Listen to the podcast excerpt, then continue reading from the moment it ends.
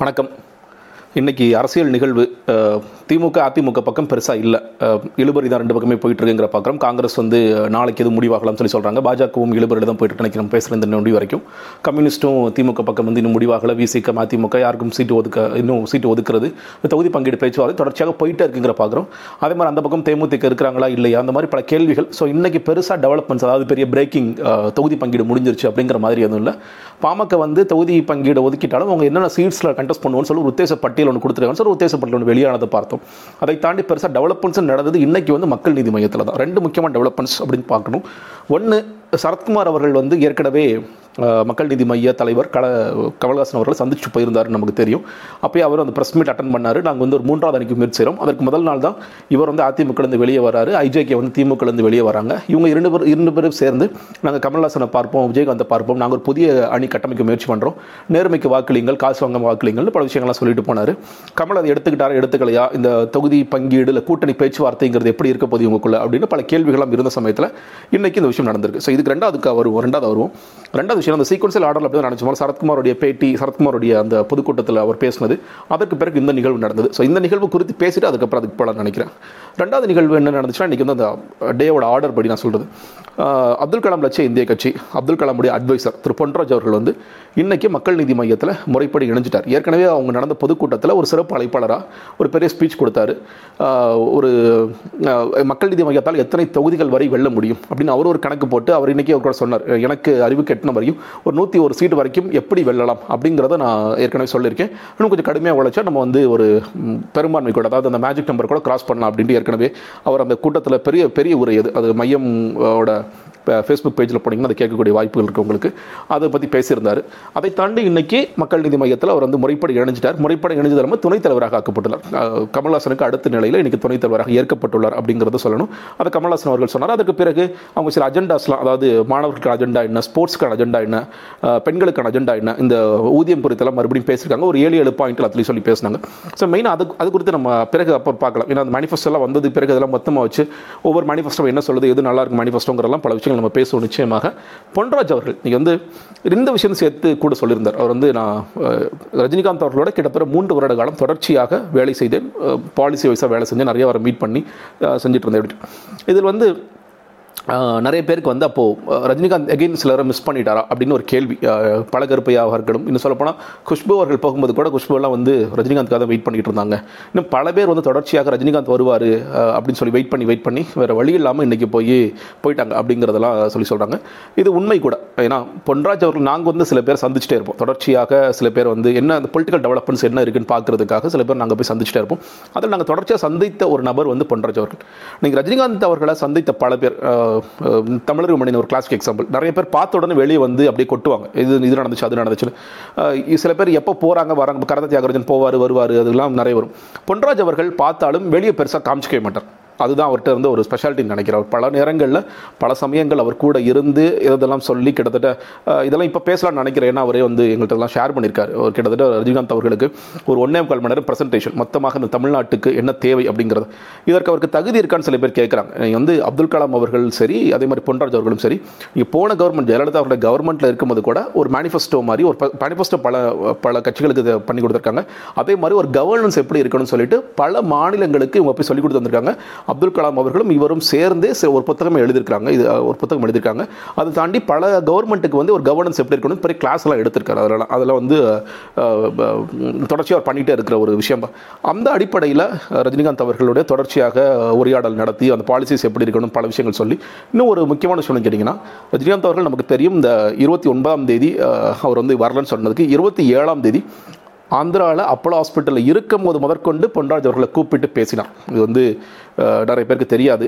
இப்போ பிரேக் பண்ணலாம்னு நினைக்கிறேன். வந்து கூப்பிட்டு பேசி பொன்ராஜ் அவர்கள் எப்படி போயிட்டு இருக்கு பாலிசி வேலைகள் எப்படி போயிட்டு இருக்குங்கிற அளவுக்கு அவர் அடிக்கடி சொன்னது அந்த கடைசி ஒரு நாள் இருபத்தி நாலு மணி நேரம் எங்களோட பெருசாக காண்டாக்டில் டச்சில் இல்லை. அதுக்கப்புறம் என்னாச்சுங்கிறது தெரியல அப்படிங்கிற சொன்னாங்க. ஸோ அந்த மாதிரி தொடர்ச்சியாக அவர் ரஜினி வருவார். ரஜினிக்கு ஒரு பெரிய பக்கபலமாக இருக்கலாம். ரஜினி கூட சேர்ந்து பயணிக்கலாம் அப்படின்லாம் பெரிய திட்டங்கள்லாம் வச்சிருந்தார். அன்ஃபார்ச்சுனேட்லி அவர் சொன்ன மாதிரி இன்னைக்கு ரஜினிகாந்த் அவருடைய உடல்நிலை சரியில்லாத காரணத்தினால் அது நடக்கவில்லை அப்படிங்கிறது பார்க்க முடியுது நிச்சயமாக கமல்ஹாசன் கட்சிக்கு ஒரு பெரிய பலம் தான் அதாவது பலம்னு பார்க்கும் பொழுது சில நேரங்கள் கட்சிகள் அரசியல் பேசும்பொழுது ஜாதி பலம் பண பலம் அப்படின்னு பார்க்கும்போது இது வேறு விதமான பலம் ஒரு அறிவு பலம். இது வந்து தொடர்ச்சியாக பல கவர்னன்ஸ் எப்படி இருக்கணும்னு சொல்லி கொடுத்த நபர் ஒரு பாலிசி வைஸாக தமிழ்நாட்டில் என்னென்னலாம் மாற்றம் வரணும் ஒரு லாங் டேர்மில் என்னென்ன மாற்றம் வரணும் ஷார்ட் டேர்மில் என்னென்ன மாற்றம் வரணும் அப்படின்னு தொடர்ச்சியாக இந்த சமுதாயம் குறித்து இந்த சமூகம் குறித்து இந்த நாடு குறித்து அதிகமாக சிந்தித்த ஒரு நபர் அப்படிங்கிறதெல்லாம் மாற்றுக்கிறதுல பல விஷயங்கள் வந்து அவருக்கு உண்மையிலே ஒரு அறிவு சுரங்கம் தான். நிறைய விஷயங்கள். அது அது தொடர்ச்சி அதை வெளிப்படுத்தி வந்திருக்கார். பல விவாதங்களை அவர் வெளிப்படுத்தி வந்திருக்கிறார். பல பேருக்கு வந்து ஒரு பேர் மாற்று கருத்துக்கு சொல்ல போனால் களம் அப்படின்னு பேர் சொன்னாலே பல பேருக்கு வந்து அவர் என்னங்க பெருசாக செஞ்சுட்டார் அப்படிங்கிற கேள்விகளாக இருக்குது இன்னைக்கு கூட பார்த்தீங்கன்னா இவர் வந்து ஒரு விஷயம் சொல்ல ரொம்ப சாதாரணமாக தான் சொன்னார். கமல் ஹசன் அவர்களும் கலாம் அவர்களும் ஒரே நேரத்தில் ஃப்ளைட்டில் ட்ராவல் பண்ணாங்க. அந்த நேரத்தில் என்ன பேசுகிறாங்கன்னு எனக்கு தெரியாது. வெளியே வந்து நான் கலாம் அவர்கள்ட்ட கேட்டேன். அவர் என்ன சொன்னீங்கன்னா நீ அரசியலுக்கு வாப்பான்னு சொல்லி சொன்னேன். ஒரு சாதாரணமாக சொன்னார். சீமான் கதைகளை கேட்டு கேட்டு வளர்ந்து நமக்கு என்ன ஆயிடுச்சுன்னு கேட்டீங்க அதே மாதிரி ஒரு பிக்சர் வந்தோன்னே ஓ சீமானோட வெர்ஷன் டூவா இவர்? அப்படின்னு சொல்லிட்டு எல்லாரும் போட்டு கலைக்க ஆரம்பிச்சிட்டாங்க. சீமான் கதைகளுக்கும் இதற்கும் ஒரு வித்தியாசம் என்னன்னு கேட்டிங்கன்னா சீமான் கதைகளில் பல நேரங்களில் அவர் அடுத்த நபரை சந்திச்சிருப்பாருங்கிறது பெரிய கேள்வி தான் அது பிரபாகரனாக இருக்கட்டும் இல்லை யாராக இருக்கட்டும் அது சந்திச்சிருப்பாருங்கிறது பெரிய கேள்விக்குரிய அதனாலேயே அது அடிப்படையில் ஒரு பெரிய காமெடியாக மாறுது. ஆனால் கலாமும் கமலும் ஒரே நேரத்தில் ட்ராவல் பண்ணாங்கன்னு அப்பயே செய்திகளும் வந்தது. அதற்கு பிறகு கமல் அவர்கள் வந்து கலாமுடைய வீட்டில் இருந்தால் தன்னுடைய கட்சி ஆரம்பிச்சார் அப்படிங்கிறப்ப தெரியும். ஸோ அதனால் இது நடந்திருக்கக்கூடிய வாய்ப்புகள் இருக்குது அதனால் அது அது ஆனால் நம்ம கேலி பேசுகிறதுக்கு உரிமை மீம்ஸ் போகிற உரிமையெல்லாம் எல்லாம் இருக்குது அது தொடர்ச்சி பண்ணிட்டு தான் இருப்பாங்க. அதோட அப்படி அப்படி தான் வளரணும் இல்லையா? அதெல்லாம் ஒரு பெரிய பிரச்சனை இல்லை. ஸோ ஆனாலும் உண்மையிலேயே மக்கள் நீதி மையத்திற்கு ஒரு பெரிய அடிஷன் தான் நான் சொல்லுவேன். ஒரு பெரிய அடிஷன் உண்மையிலேயே ஒரு வளர்ச்சிக்கான ஒரு கட்சியை எடுத்துகிட்டு போகிறதுக்கான அடுத்தடுத்த தளங்களுக்கு எடுத்துகிட்டு போகிறதுக்கான அடிஷன் நீங்கள் வந்து இவருக்கான வாக்கு வங்கி என்ன பெரிய எவ்வளோ வாக்கு கொண்டு வருவார் அதெல்லாம் பெரிய கேள்வி தான் நீங்கள் வந்து அதெல்லாம் களத்துக்கு போன பிறகு தான் அவர் வந்து இப்போ லட்சிய இந்தியா கட்சின்னு ஒன்று ஆரம்பிச்சாருன்னு சொல்லப்போனால் இந்த லட்சிய இந்தியா கட்சி பதிவை கூட அவர் செய்ய விடாமல் தடுத்தாங்க. அது வந்து அவர் இன்னைக்கு டேரக்டாக பிஜேபி குற்றச்சாட்டு சொல்கிறார் நாங்கள் எவ்வளோ முயற்சி பண்ணோம். இன்றைக்கி பாருங்கள் ஒரு ஏழு நாளில் கூட கட்சியை ரெஜிஸ்டர் பண்ணான்னு சொல்லி சொல்கிற அதே எலெக்ஷன் கமிஷன் கிட்டத்தட்ட ஒரு ரெண்டு மூணு வருஷம் என்ன சொல்றேன் ரெண்டாயிரத்தி பதினாறுலேயும் முயற்சி பண்ண ரெண்டாயிரத்தி பதினாறுலேருந்து தொடர்ச்சியாக அவரோட கட்சியை ரெஜிஸ்டர் பண்ண முயற்சி பண்ணிட்டே இருக்காரு. இன்னைக்கு வரைக்கும் பல்வேறு கேள்விகள் கொரி அனுப்பிச்சிட்டே இருக்கிறாங்களே தவிர இன்னைக்கு வரைக்கும் ரெஜிஸ்டர் பண்ண விடலை அப்படிங்கிறது. ஸோ பாஜக மேலே ஒரு கடுமையான கோவத்தில் இருப்பவர் பாஜகவுடைய பாலிசிஸை எதிர்க்கக்கூடியவர் பாஜகங்கிற கட்சியை எதிர்க்கக்கூடியவர். இது ஏன் சொல்ல வேண்டிய அவசியம் இருக்குன்னா கமலே ஒரு பாஜக பி டீம் தானுங்க அப்படின்னு கேட்கிறவர்களுக்காக இது வந்து பொன்ராஜ் அவர்கள் அது அப்படி ஒரு நோக்கம் அவருக்கும் அல்ல அப்படி ஒரு சிந்தனை அவருக்கும் இருந்ததா அவர் போய் சேர்ந்திருப்பாருங்கிறது தெரியல. ஸோ இன்னும் ஒன்று இன்னொன்று முதல்ல அந்த சீக்வன்ஸில் வந்தபோது இன்றைக்கி வந்து சரத்குமார் அவர்கள் போய் சேர்ந்திருக்காரு. சேர்ந்திருக்க சாரி சரத்குமார் அவர்கள் வந்து ஏற்கனவே சொன்ன மாதிரி அன்னைக்கு ஒரு கேள்வி கேட்கப்பட்டது உங்களுடைய கூட்டணியோட முதலமைச்சர் வேட்பாளர் யார்? நீங்கள் பல பேர் கூப்பிட்றீங்க. நீங்கள் யார் முதலமைச்சர் வேட்பாளர்? அப்படின்னு கேட்கும் பொழுது நாங்கள் அதை தேர்தல் முடிந்த பிறகு நாங்கள் சொல்லுவோங்க அப்படின்னு சொல்லி சொன்னார். இப்போ சொல்ல முடியாது அப்படிங்கிற சொன்னார். ஆனாலும் அந்த பேச்சுவார்த்தையில் ஒரு இம்ப்ரூவ்மெண்ட் ஆகி கமல்ஹாசன் அவர்கள் இன்னும் சொல்லப்போனால் சரத்குமாரோட பேட்டி முடிஞ்சு கமல்ஹாசன் யார் உங்களோட முதலமைச்சர் படிக்கும்போது நான் தான் அப்படிங்கிறத மறுபடியும் ஒரு அழுத்தம் திருத்தமாக சொன்னார். ஸோ அதை வந்து இந்த கூட்டணி ஏற்றுக்கிட்டது அப்படிங்கிறது நம்ம இன்னைக்கு தோணுது. சரத்குமார் அவர்கள். சரி ஓகே பரவாயில்ல. கமலே வந்து இந்த கூட்டணியோட முதலமைச்சர் வேட்பாளராக இருக்கட்டும். நம்ம கட்டுற இந்த புதிய கூட்டணியோட அப்படின்னு சொல்லி சொல்லியிருக்காரு. ஸோ இந்த கூட்டணியில் இப்போ வரைக்கும் ஐஜேகே சமத்துவ மக்கள் கட்சி அப்புறம் மக்கள் நீதி வாயம் இந்த மூன்று இருக்கு. ஆனால் இதில் வந்து என்னால் இப்படி பொன்ராஜ் வந்து வருக வருக அப்படின்னு சொல்லி வரவேற்றது மாதிரி இந்த கூட்டணி குறித்து எனக்கு நிறைய கேள்விகள் இருக்குது இன்னும் சொல்லப்போனால் என்ன எப்படி ரியாக்ட் பண்ணுறதுன்னே பெரிய குழப்பம் தான் இருக்குது ஏன்னா இப்போ பொன்ராஜ் அவர்கள் புதுசாக வரார் ஓகே அதே மாதிரி புதிய கட்சிகள் இப்போ புதிய இயக்கங்கள் சட்ட பஞ்சாயத்து இயக்கம் வர்றாங்க. வேறு புதிய இயக்கங்கள் வரலாம் என்ஜிஓஸ் வரலாம் சமூக ஆர்வலர்கள் வரலாம். அது வேறு விஷயம். அது வந்து அவங்க எல்லாமே தொடர்ச்சியாக ஏதாவது ஒரு விஷயத்துக்கு போராடிட்டு வராங்க. சரத்குமார் ஆகட்டும் ஐஜேக்கு முதல்ல ஐஜேகே ஐஜேகே வந்து திமுக கூட்டணியில் இருந்தாங்க. இந்த இந்த வாட்டி கூட எதற்காக வெளியே வருகிறேன்னு கேட்டிங்கன்னா உண்மையான காரணத்தை நான் சொல்லணும்னு சொல்லுவேன். ஏன் உண்மையான காரணம் சொல்லிங்கன்னா ஐஜேகேக்கு இன்னைக்கு இருக்கிற ஒரு சங்கடமான நிலைமை என்னவாக இருக்கும்னா ஐஜேகே வந்து இந்த வாட்டி சீட்டு கேட்டாங்கன்னா மறுபடியும் அதிகமாக செலவு செய்ய வேண்டிய அவசியம் ஏற்படும். அவர்களுக்கு செலவு செய்வதை விட சில திமுக தொகுதிகளுக்கும் செலவு செய்ய வேண்டிய ஒரு நிர்பந்தம் இல்லை கட்டாயம் இருக்கலாம். அந்த காரணத்துக்காக தான் இல்லை நாங்கள் செலவு செய்ய முடியாது. அதனால் நாங்கள் டீசெண்டாக வெளியே போகிறோம் திமுக எங்கள் நல்லா நடத்துகிறாங்க இருந்தாலும் எங்களுக்கு ஒரு தனி அங்கீகாரம் வேணும். அப்படின்னு சொல்லிட்டு நாங்கள் வெளியே வரோம் இப்போ என்ன இப்போது அது தேர்தல் அதாவது கட்சிக்கான அங்கீகாரம் அளவிற்கு இவங்க வந்து தேர்தலில் சீட்டு வெளில போகிறாங்களா உடனே அங்கீகாரம் கிடைக்க போதான்னு கேட்டால் அது அவர்களுக்கும் தெரியும் நமக்கும் தெரியும் அது நடக்க போகிறது அப்போ இவர்கள் வந்தவிட வந்ததோட நோக்கம் இன்னும் சொல்லப்போனால் ஐஜேக்கு கட்சி ஆரம்பித்த நோக்கமே வந்து பல பேருக்கு ஒரு கேள்விக்குறி தான். அது ஒன்று ரெண்டாவதாக வந்து சரத்குமார் அவர்கள். சரத்குமார் அவர்கள் திமுகவில் இருந்தார் அதிமுகவில் இருந்தார் மாறி மாறி அந்த இந்த கூட்டணிக்கெல்லாம் வச்சார். அந்த நேரத்திலலாம் இவர் எவ்வளவு நேர்மையாக இருந்தார்? இன்றைக்கி நேர்மை நேர்மை நேர்மன் இவ்வளோ பேசுகிறார் எவ்வளோ நேர்மையாக இருந்தார் அப்படிங்கிறதே பெரிய கேள்விதான். கா காசு வாங்க ஓட்டு போடுங்கன்னு சொல்லி சொல்றாரு. நேர்மையானவர்களுக்கு வாக்களிங்கன்னு சொல்லி சொல்றாரு. இவரோட அஜெண்டா என்னங்கிறது தெரியல சொல்ல போனால் சசிகலா அவர்களை சந்தித்து விட்டு நன்றி மறப்பது நன்றன்றுன்னு ஒரு குரல்லாம் வாசிச்சார். அப்படி இருக்கும் பொழுது இவரோட உண்மையான அஜெண்டா என்ன? உண்மையான திட்டம் என்ன? அப்படிங்கிறதே ஒரு பெரிய கேள்விக்குறியாகத்தான் என்னை போன்றவர்களுக்கு இருக்கிறது. ஏன்னா சரத்குமார் இப்போ சீட்டை அங்கே சீட்டு பேரம் படியலை. அதனால நான் இங்கே வர்றேன். மற்றபடி எனக்கு வந்து எனக்குன்னு பெரிய கொள்கை கொள்கைகள் கோட்பாடுகள் நான் ரொம்ப நேர்மையானவன் அப்படிலாம் சொல்லிட முடியுமான்னு கேட்டிங்கன்னா அதெல்லாம் நிச்சயமாக சொல்லக்கூடிய தகுதி அவருக்கு இருக்கான்னு கேட்டிங்கன்னா நிச்சயமாக இல்லை.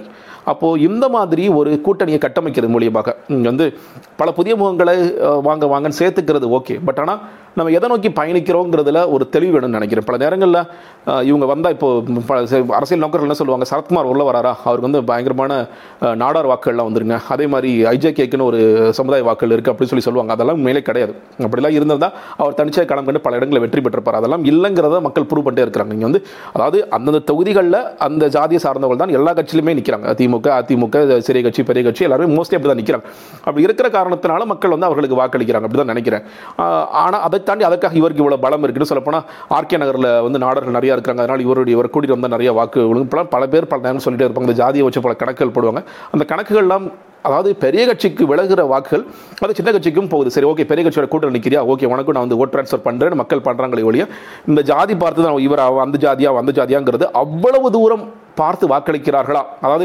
இருக்கலாம் நிறையா நிறைய நிறையாவே இருக்கலாம். ஆனால் எல்லோருமே அதே மாதிரி தான் பார்த்துட்டு இருக்காங்கன்னு சொல்ல முடியாது. அதனால் இவருக்குன்னு ஒரு வாக்கு வங்கி இருக்குது அப்படின்லாம் நிச்சயமாக சொல்லிட முடியாது.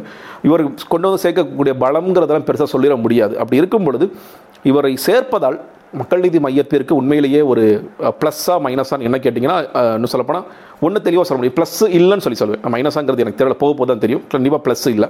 மக்கள் மத்தியில் போகும்பொழுது கூட பல கேள்விகள் கேட்கப்படும். அந்த கேள்விகளுக்கெல்லாம் ஒரு பதில் சொல்கிற மாதிரி கமல்ஹாசன் வந்து இதற்கெல்லாம் சேர்த்து பதில் சொல்ல வேண்டிய ஒரு சூழல் ஏற்படலாம். ஏன்னா இப்போ அவங்க கட்டப்போகிற மூன்றாவது அணிங்கிறது ஓகே ஒரு ரொம்ப வலுவான அணி ஒன்று கட்டப்போகிறோம் அப்படின்னா ஓகே இந்த மாதிரி சிறிய சிறிய கட்சிகளை சேர்த்து கொண்டு தனக்கு இருக்க வாக்கு வங்கி அதாவது மூணே முக்கால்ங்கிறது இந்த மாதிரி நான் எதிர்பார்க்கிறது ஒரு அஞ்சு ஆறு வரைக்கும் போகிற ஆறு ஆறு ஏழு வரைக்கும் போகிறதுக்கான வாய்ப்புகள் இருக்குது தொடர்ச்சியாக நல்லா பிரச்சாரம் பண்ணுறாங்க ஸ்லோவாக தான் அது வளரும். அது உடனே பெரிய மாற்றத்தை ஏற்படுத்தி விடாது. இந்த தேர்தல்ங்கிறது என்னை பொறுத்த வரைக்கும் இரு கூட்டணிகளுக்கான ஒரு போட்டி தான். இன்றைக்கி வரைக்கும் திமுக அதிமுக தான். அதில் வந்து மூன்றாவது பெரிய சக்தியாக கமல்ஹாசனோட கமல்ஹாசன் வருவதற்கான வாய்ப்புகள் இருக்குது அதுதான் நான் பார்க்குறேன். அதாவது தனித்து கட்சி அந்த கூட்டணி கட்சியை விட்டுட்டு தனித்து இருக்கும்போது பார்க்குறேன். அதற்காக நீங்கள் வந்து இந்த மாதிரியான காம்ப்ரமைஸ் பண்ணிக்கிட்டால் நம்ம ஜெயிச்சிடலாம் இல்லை வந்து அதிகமான இடங்களை பிடிக்கலாம்ங்கிறத தாண்டி இந்த காம்ப்ரமைஸ் அவசியமா என்று யோசிக்கவும் வேண்டும் என்று நான் நினைக்கிறேன். உங்களுக்கு ஏதாவது மாற்று கருத்துக்கள் இருந்தால் நிச்சயமாக எனக்கு பதிவு பண்ணுங்கள் இதை நிறைய பேருக்கு ஷேர் பண்ணுங்கள் இந்த சேனலுக்கு சப்ஸ்கிரைப் பண்ணுங்கள் நன்றி. வணக்கம்.